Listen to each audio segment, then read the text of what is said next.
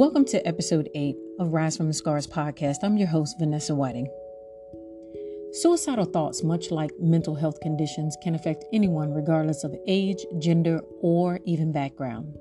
In fact, suicide is often the result of an untreated mental health condition. Suicidal thoughts, although common, should not be considered normal and often indicate a more serious issue. September is Suicide Prevention Month.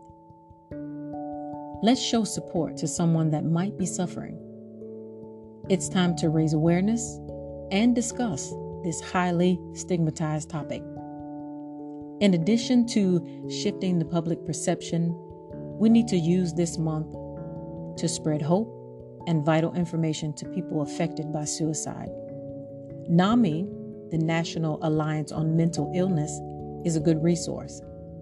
They can be reached at 1 800 950 6264. If you or someone you know is in crisis, please call or text 988 for help.